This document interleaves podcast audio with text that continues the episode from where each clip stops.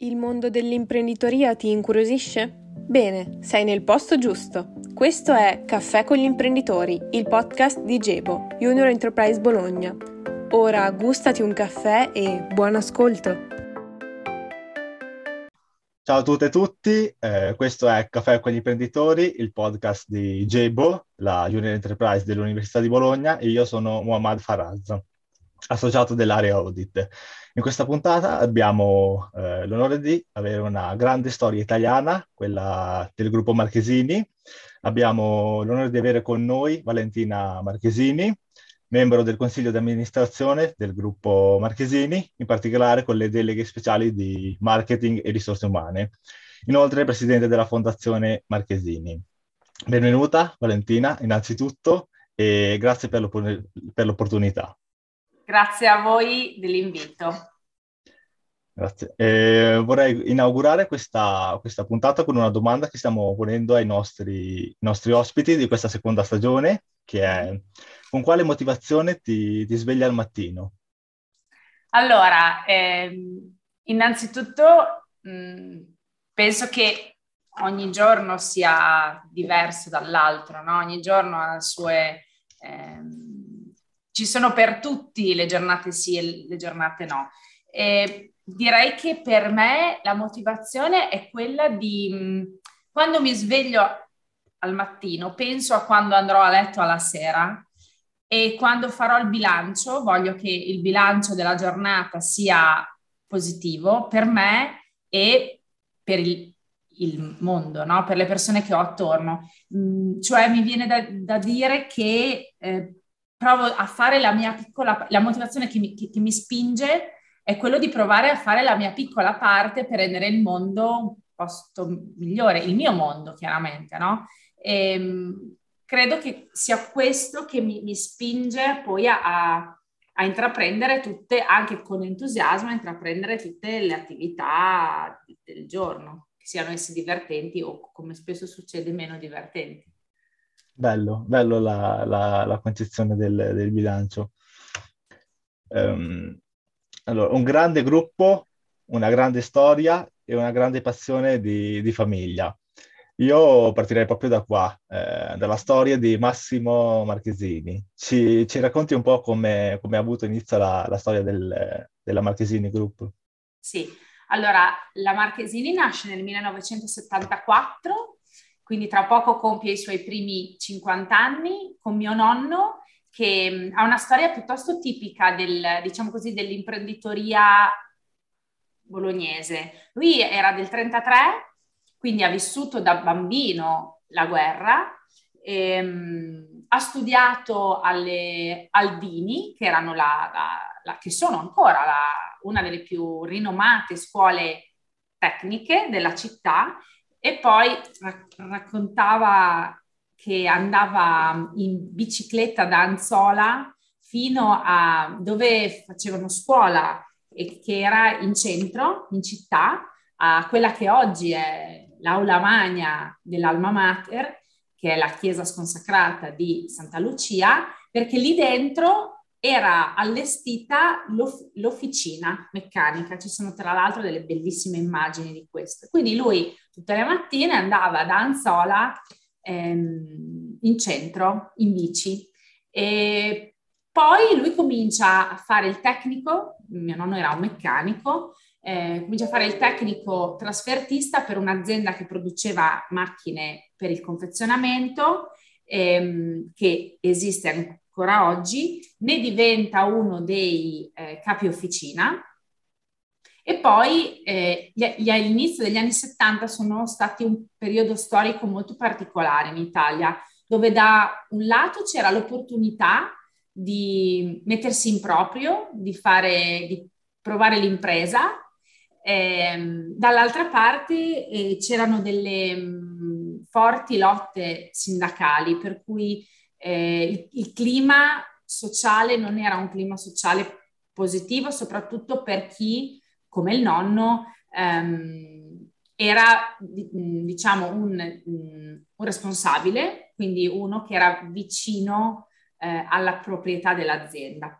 Per cui, fatto un po' un mix di queste cose, lui con un po' di audacia, un po' di coraggio e di sfrontatezza prova a mettersi in proprio. Ipoteca la casa, che era l'unico possedimento che aveva, e poi c'è questo incontro molto bello tra il nonno e questo ragazzo che era un giovane progettista della Ducati. Immaginatevi un ragazzo di 20 anni, 25, che fa il progettista negli anni 70, cioè era un sogno, no? Però per ogni meccanico ci deve essere sempre un progettista e per ogni progettista ci deve essere sempre un meccanico. Loro non lo ammetteranno mai, ma se non c'è l'uno, il progetto dell'altro non esiste e viceversa. E quindi lui stava cercando un progettista. Allora chiede a un suo amico, il tutto si svolge in una frazione di Pianoro con 4 case e una chiesa, immaginatevi, cioè proprio piccolo, no? E è ancora piccolo. E quindi chiede aiuto a questo signore che faceva il contadino, e questo va a chiedere perché sapeva che il figlio di quello che abitava vicino alla chiesa faceva il progettista. Allora gli chiede se può fare una chiacchierata con questo signore e lui dice no, assolutamente no, a me non mi interessa, in più sto scrivendo le partecipazioni perché mi sposo. Non si sa bene cosa sia successo, sta di fatto che questi due in realtà poi si incontrano, si piacciono, e quello che fa scoccare in realtà la scintilla tra i due non è tanto il prodotto, perché per uno che lavorava in Ducati con degli oggetti molto di moda, anche molto belli, molto affascinanti, andare a lavorare con le macchine automatiche che di fatto erano degli oggetti meccanici, rumorosi, sporchi, brutti, è stato un po' un downgrading, no? Per certi versi, ma quello che lo muove a decidere, ad accettare di andare a lavorare col nonno, con peraltro una paga inferiore a quella che prendeva alla Ducati, perché alla Ducati, questo è quello che gli disse il nonno, ci devi andare in macchina, hai la benzina, l'usura della macchina. Qui ci vieni a piedi, è sotto casa, risparmi. E quello che muove questi due è un valore che è quello del lavoro duro, ma non totalizzante della vita. Cioè facciamo una cosa che ci piace, proviamo a farla in maniera divertente e se non ci divertiamo, dissero, andiamo nell'orto. Questo richiamo alla vita contadina, che era l'origine della vita di tutti, no, al tempo, è sempre stato molto affascinante per me, perché voleva dire, da un lato, se ci va tutto male, c'è sempre la terra. Se invece le cose vanno bene, ma il livello di stress si alza, c'è la terra, che è quello che ci aiuta a ritornare alle origini, a rilassarci anche, e anche a staccare, no? Quindi questa attenzione, no? a non dimenticare che sì, il lavoro era tutto, mio nonno aveva ipotecato la casa per farlo, però c'era anche altro, questo si doveva sposare, si è poi sposato, c'erano gli amici, c'era anche la vita oltre, no? Credo che questo sia un insegnamento molto importante. Bello, una storia di ispirazione molto, molto interessante, di lavoro, di divertimento e di molti aspetti peculiari. Il gruppo Marchesini, definita come una multinazionale smart, rappresenta un'eccellenza nel proprio settore, in particolare progetta e costruisce macchine e linee personalizzate per il confezionamento dei prodotti farmaceutici e cosmetici, proponendo soluzioni straordinarie per il packaging. diciamo una luce in quella che viene definita la Bologna Packaging Valley. E a questo proposito volevo chiederti se ti va di raccontarci un po' come siete cresciuti. Certo. Allora, parto per riagganciarmi alla storia del nonno, dicendo che il nonno aveva sempre detto che dovevamo rimanere piccoli e dovevamo essere al massimo in 15. Ora, quando il nonno è mancato eravamo già in tantissimi, infatti lui non era contentissimo. In realtà l'azienda è cresciuta e sta crescendo moltissimo. Devo dire, grazie a due grandi intuizioni, che mio padre, che è entrato in azienda molto presto, è entrato nei primi anni 80, ha avuto subito. Da un lato l'internazionalizzazione, cioè l'intuizione di capire che non si poteva vendere solo al mercato interno, che bisognava andare nel mondo. E quindi ha iniziato un processo di partnership, inizialmente poi di apertura di punti strategici all'estero, dove ancora oggi i nostri uffici esteri fanno vendita e dopovendita. Parallelamente a questo percorso di internazionalizzazione, l'altra intuizione fu quella di fare, anche in questo caso ovviamente finché eravamo piccoli, delle partnership e poi delle acquisizioni di imprese che producessero dei macchinari che potevano andare a completare i nostri. Per questo Marchesini oggi può fornire al cliente linee complete di confezionamento. Cosa significa questo? Che se un'azienda farmaceutica deve confezionare una compressa, può venire qui e noi gli diamo dalla blisteratrice, che è la macchina che mette la compressa nel blister, poi l'astucciatrice, che è la macchina che mette i blister dentro alla scatolina, poi la macchina etichettatrice, poi la macchina che mette gli astucci dentro alle scatole e via via, scatolone, pallet. Siamo arrivati qui perché tutte le nostre aziende, che sono tutte ancora orgogliosamente in Italia, sono specializzati in una tipologia di queste macchine. A Barberino facciamo le macchine etichettatrici, a Milano facciamo le macchine per i tubi, a Siena facciamo le macchine per il confezionamento in sterile, a Latina facciamo le macchine confezionatrici di fine linea, a Pianoro facciamo le astucciatrici e le macchine liquidi, a Gorizia facciamo le macchine per le polveri. Ecco, ogni azienda e l'indotto di questa azienda è specializzato in una tipologia di macchine. Negli ultimi anni abbiamo assunto molto, negli ultimi 5 anni abbiamo assunto con un ritmo di circa 100 unità all'anno. Ovviamente quando le dimensioni diventano importanti,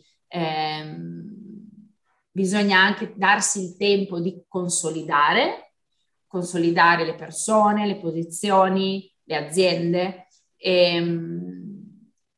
L'azienda, lavorando per quasi l'80% con il farmaceutico, grazie al cielo, difficilmente vede dei momenti di crisi, perché la farmaceutica, volenti o nolenti, è uno di quei settori di cui c'è bisogno sempre, no? Qualunque cosa accada, che sia essa una crisi economica, che sia una guerra purtroppo, che sia una carestia, che sia una...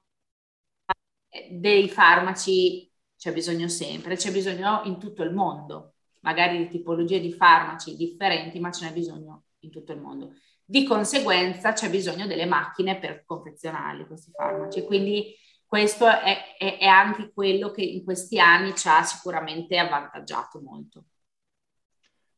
Molto molto interessante. Hai trattato di due concetti molto, molto interessanti, il fatto dell'intuizione e del duro lavoro prima, e mi viene un po' naturale chiederti quali siano le qualità che un imprenditore deve avere. Allora, nel mio profilo LinkedIn io scrivo che in realtà io sono un aspirante imprenditore, perché io non ho fatto ancora niente, no? Nel senso che l'imprenditore dovrebbe essere quello che fonda l'azienda o quello che la fa crescere, speriamo non quello che la distrugge. Quindi io però credo che avendo avuto vicino a me degli imprenditori veri, mi viene da dire tre qualità.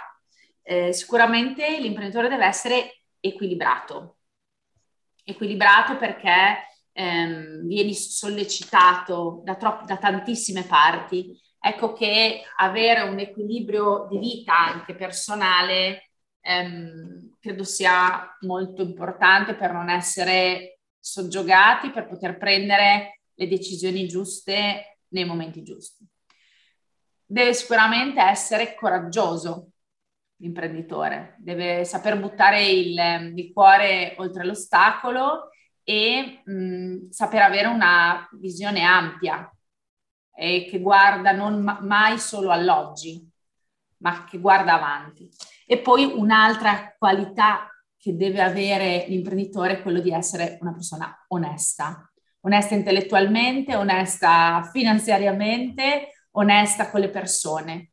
Credo che questo faccia la differenza. Magari diventerai un imprenditore meno ricco, però per tornare alla domanda iniziale, no? Però la sera puoi guardarti allo specchio e dire che hai fatto onestamente la tua piccola parte. Vero, bello, molto, molto belli questi.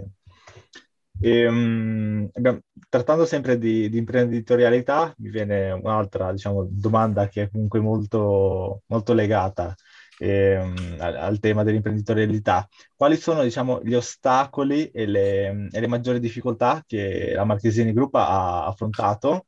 In particolare, quali consigli tu daresti, Valentina, diciamo, ai nostri ascoltatori, agli imprenditori in generale, per come affrontare queste difficoltà?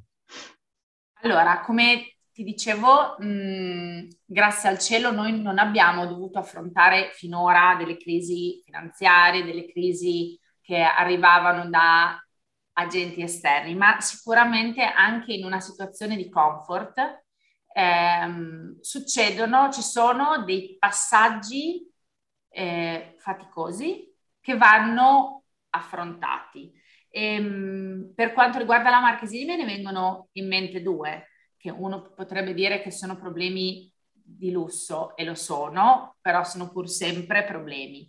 Uno è sicuramente quello dell'integrazione delle aziende, cioè quando tu acquisisci un'impresa o fai partnership con un'impresa, l'integrazione porta con sé delle fatiche importanti che possono, se non ben gestite, portare a delle crisi. L'altra per Marchesini è quella della crescita esponenziale.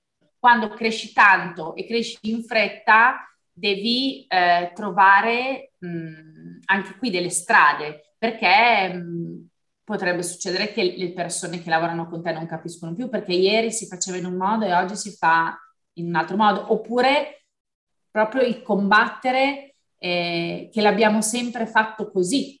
Però se siamo diventati grandi, se siamo in tanti, non lo possiamo più fare così. Ecco, la soluzione, quando pensavo un po' a queste cose, mi sono detta che la medicina di entrambe queste problematiche è sempre la stessa, è avere cura dei valori dell'azienda. Questo è un percorso che credo tutte le aziende debbano fare, siano esse piccole, grandi, medie, giovani, vecchie. Bisogna mettersi al tavolo, e questo lo deve fare l'imprenditore, se può, coinvolgendo le persone che credono nel suo progetto imprenditoriale, scrivere carta e penna i valori che guidano, intanto che muovono l'imprenditore e che guidano e devono guidare le persone dell'azienda. Dico questo perché l'imprenditore oggi c'è e domani potrebbe non esserci più. E se invece tu ti obblighi e obblighi la tua impresa a coltivare e ad avere cura dei valori, allora blindi in qualche modo i momenti di difficoltà, perché hai sempre come se ci fosse sempre una fonte a cui attingere. Cioè, quando non sappiamo più come fare, andiamo ad attingere lì, andiamo a chiederci quali sono i valori che ci guidano, e troveremo lì la fonte della soluzione al nostro problema. Oh, molto molto interessante. E parlando di valori, hai anticipato anche una mia domanda che volevo chiederti a proposito di valori, di cultura aziendale. Quali sono invece i valori che un'impresa deve avere, e in questo quanto è importante che questi valori vengano condivisi da tutti? Allora, ogni azienda deve scoprire i suoi. Ti dico quello più importante per la Marchesini, che si declina, ed è il valore della cura, a cui accennavo prima un po'. Cura perché? Perché cura delle persone innanzitutto, perché sai, noi molte aziende adesso tendono a riempirsi un po' la bocca, i siti, la comunicazione di persone al centro, no? Della parola, della cosa delle persone al centro. E io dico sempre che noi lo diciamo perché per noi è fondamentale, ma è fondamentale perché facciamo un prodotto tecnologicamente così complicato che, se non abbiamo le persone che ci credono, che studiano e che fanno avanzare la ricerca, noi non lo facciamo più. Quindi, sai, quando io alle volte mi sento dire che noi siamo bravi nel welfare, non lo so se siamo bravi, non lo facciamo per essere per quello, lo facciamo perché c'era un vecchio detto di un tempo che era happy wife, happy life. L'ho declinato rispetto all'azienda, no?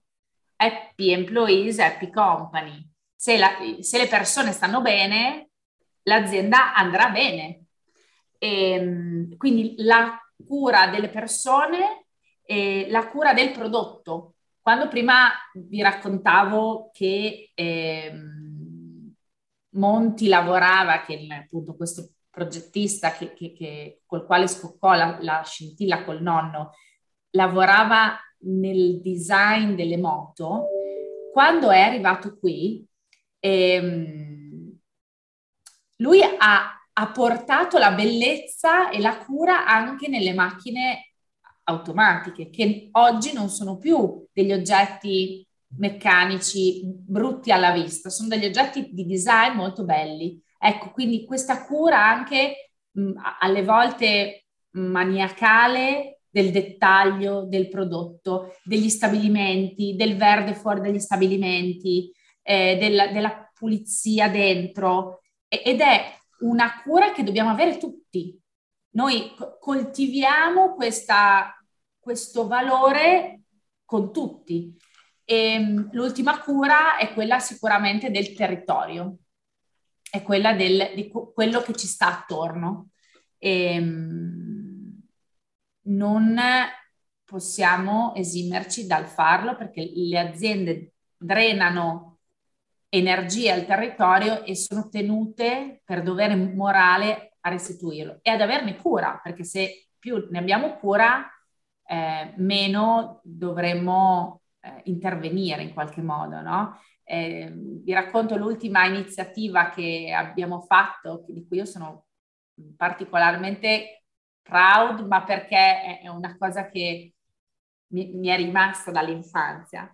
Abbiamo appena accolto nel giardino, peraltro nel giardino della casa del nonno, 300.000 api.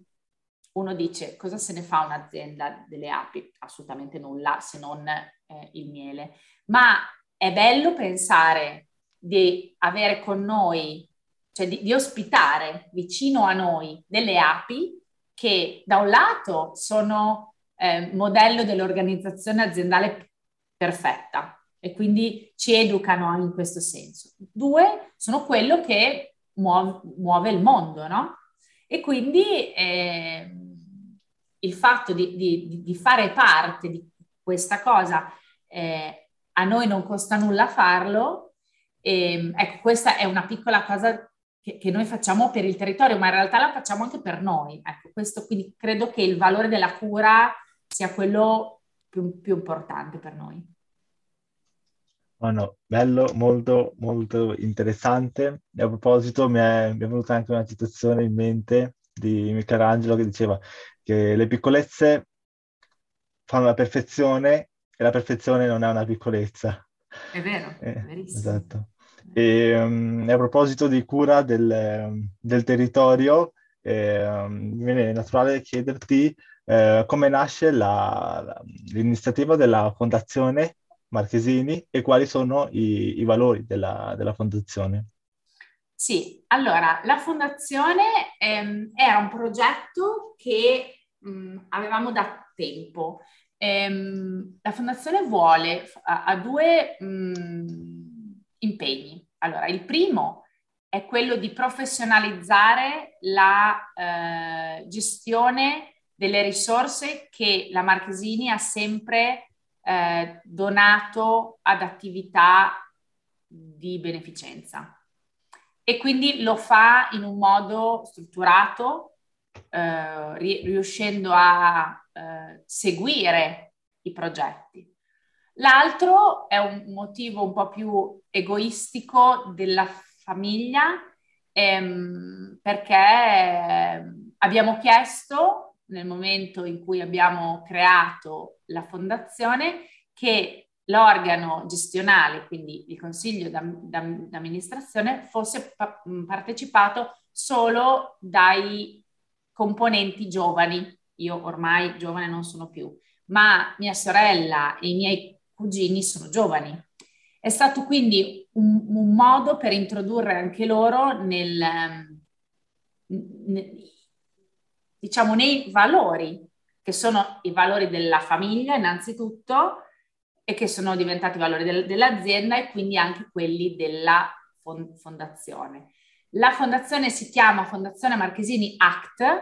Act è un acronimo interessante, ce l'abbiamo messo. Intanto ACT è intraducibile dall'inglese, perché è stare sul palco, no? È essere attori in qualche modo, ma è anche agire, fare delle azioni, che credo per noi sia molto importante.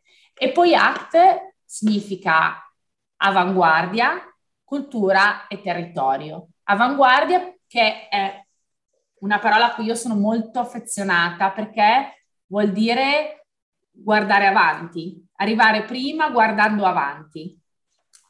E la cultura vuol dire tante cose. Cultura per noi vuol dire soprattutto cultura tecnica.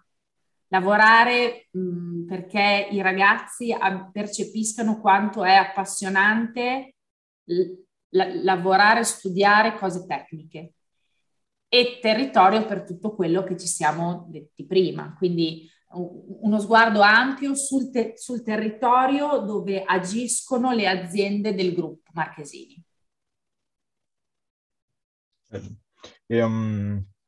Sottolineo qui l'importanza del racconto che ci ha fatto Valentina, tutto questo all'interno di un grande gruppo che sa valorizzare, ma anche mantenere le radici.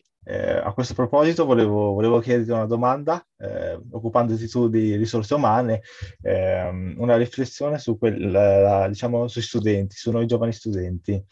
C'è, diciamo, questo gap tra la formazione e diciamo le competenze pratiche, tecniche che si acquisiscono, diciamo, durante il percorso nel mondo del lavoro. Com'è possibile secondo te colmare questo gap che si viene un po' a creare? Allora, guarda, questo credo che sia il problema più stringente nella relazione università-impresa. Noi tentiamo di rispondere a questa cosa accogliendo gli studenti nella nostra impresa, accogliendoli anche solo per una visita, perché questo accorcia un po' le distanze e risponde alla domanda che tutti voi studenti vi fate, che è: e dopo? Cosa andrò a fare dopo? Cioè, dopo sono un ingegnere meccanico, mi alzo la mattina, vado alla Marchesini e cosa faccio? Con chi devo parlare? Cosa devo fare? Ecco. È molto difficile, però mi viene da dire da un lato di non spaventarsi su questo, perché il lavoro si impara in azienda, noi siamo qui per questo. Due, l'università prepara la mente, ma non è detto che andrete a fare il lavoro per cui avete studiato, perché mentre voi studiate nascono lavori nuovi, no? Tipologie di lavori nuovi, e quindi bisogna essere pronti a rispondere in qualche modo. Come fare questo? Studiando molto, ma essendo anche molto aperti intendo leggendo, conoscendo persone, viaggiando, non rinchiusi nel proprio angolo, ma parlando con le persone, visitando luoghi strani e chiacchierando con le persone del luogo, interessandosi magari ai vecchi mestieri. E, un altro così consiglio è un po' quello di lavorare molto su di sé, perché bisogna provare ad essere delle persone solide, e quindi non è tempo perso il tempo di lavorare per essere degli adulti responsabili, equilibrati, sereni. Purtroppo noi, e l'università in questo devo dire non aiuta, ci concentriamo molto sulle competenze tecniche, no? Fai ingegneria, studi, fai analisi 1, analisi 2, analisi 3, oppure fai, ma anche se fai lettere antiche, latino 1, latino 2, greco, ci dimentichiamo completamente delle persone che siamo, no? Della vita che c'è dietro, di cosa ci aspetta, di che speranze abbiamo. Ecco, credo che coltivarsi un po' in questo sia molto importante. Come, non lo so, ognuno deve fare un percorso di crescita. L'ultima così consiglio, diciamo, l'ultima idea è un po' quella, ritorno a quello che mi ha insegnato il mio nonno: godersi la bellezza della vita. Non svegliatevi a 40 anni guardandovi indietro e non avete fatto nulla di quello che desideravate quando di anni ne avevate 20. Questo è proprio un peccato, è proprio quello che non forma persone responsabili, serene e altro. Quindi il consiglio è quello anche di fare i 20 anni, i 25 anni, no? Ma con l'idea che bisogna formarsi anche una personalità ed essere solidi, perché la vita non sai mai quello che ti capita in realtà. Grazie Valentina su questa riflessione. Passiamo ora ad un altro argomento molto comunque legato a quello che abbiamo trattato, che è quello della sostenibilità. Mm-hmm. Vorrei chiederti da dove ha avuto origine la sostenibilità per te. Guarda, per me la sostenibilità è davvero molto legata al concetto della cura. perché delle volte mi viene quasi da sostituire la parola sostenibilità con la parola cura, perché lo è di tutto. Si parla tanto di sostenibilità adesso, no? Però ci dimentichiamo che la prima sostenibilità di un'azienda intanto è la sostenibilità economica, cioè far tornare i conti. E quindi tu devi avere cura di come spendi e poi devi averla per le persone. La sostenibilità delle persone diventa cura delle persone. Quindi io credo che sia, questo è un grande dilemma a cui non ho risposto ancora. Non so se è una cosa che hai dentro o se è una cosa che puoi coltivare.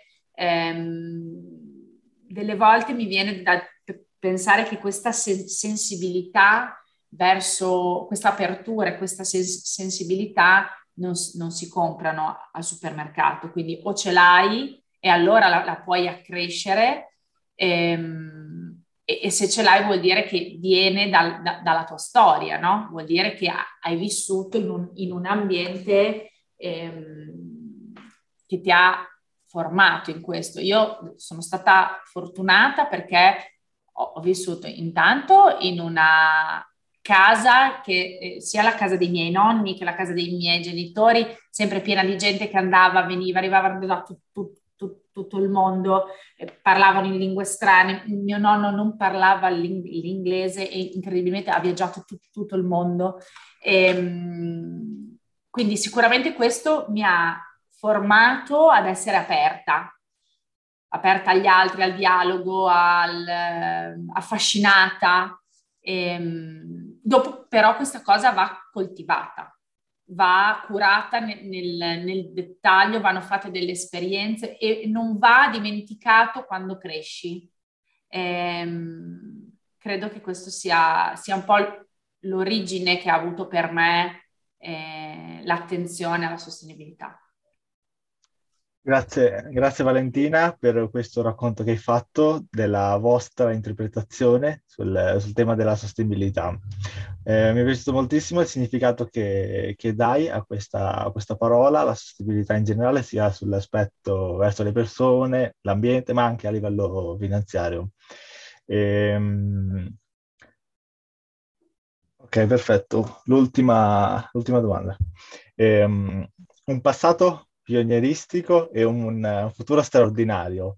A proposito di futuro vorrei fare l'ultima domanda, che è: qual è il consiglio che ti senti di dare ai giovani nella loro crescita personale? Ma mi sento di dire di non aver paura, non aver paura di provare, non aver paura di sbagliare, perché siamo un po' inseriti in una cultura che non ci aiuta a gestire i momenti difficili che inevitabilmente nella vita ci sono. Quindi se uno parte con l'idea che si può sbagliare anche, credo che il fallimento faccia anche meno male. Quindi non aver paura di buttarsi, di fare esperienze, di dire la propria con l'onestà intellettuale, un po' di umiltà che non fa male e che aiuta anche nella relazione magari con le persone un po' più adulte. Credo che non sia semplice essere giovani in questo momento, forse non lo è mai, perché si confondono le fatiche della vita personale, della crescita, con quelle del mondo, no? Per cui quando erano giovani i miei erano gli anni delle stragi, e quindi quando erano giovani i nostri nonni era il periodo della guerra, e tu dici: oddio, i giovani durante la guerra, poi durante le stragi e poi durante i rapimenti, durante la pandemia. Ogni periodo della storia porta con sé chiaramente dei momenti difficili che si intersecano con la vita delle persone. Ecco, credo che ogni vita sia straordinaria e che quindi abbiamo il compito di renderla tale, di non lasciarci scoraggiare, e poi anche quello di andare, come dire, alla ricerca del talento di ognuno di noi, ognuno al suo, e la vita funziona, soprattutto la vita professionale funziona se tu riesci a scovarlo e a metterlo a servizio. E allora il lavoro diventa una cosa divertente, una cosa bella, una cosa soddisfacente per te, e questo ti porterà ad essere una persona equilibrata, e anche le relazioni umane poi con gli amici, il tuo compagno, la tua compagna, la tua famiglia saranno più semplici. Valentina, ti ringrazio per averci condiviso questa, la tua esperienza e la tua saggezza, e ci dà una maggiore speranza e la maggiore fiducia sul futuro. Grazie Valentina. Grazie a voi. Ringrazio Valentina per questa chiacchierata e voi per averci ascoltato, e vi auguro a tutti una splendida giornata. Alla prossima puntata.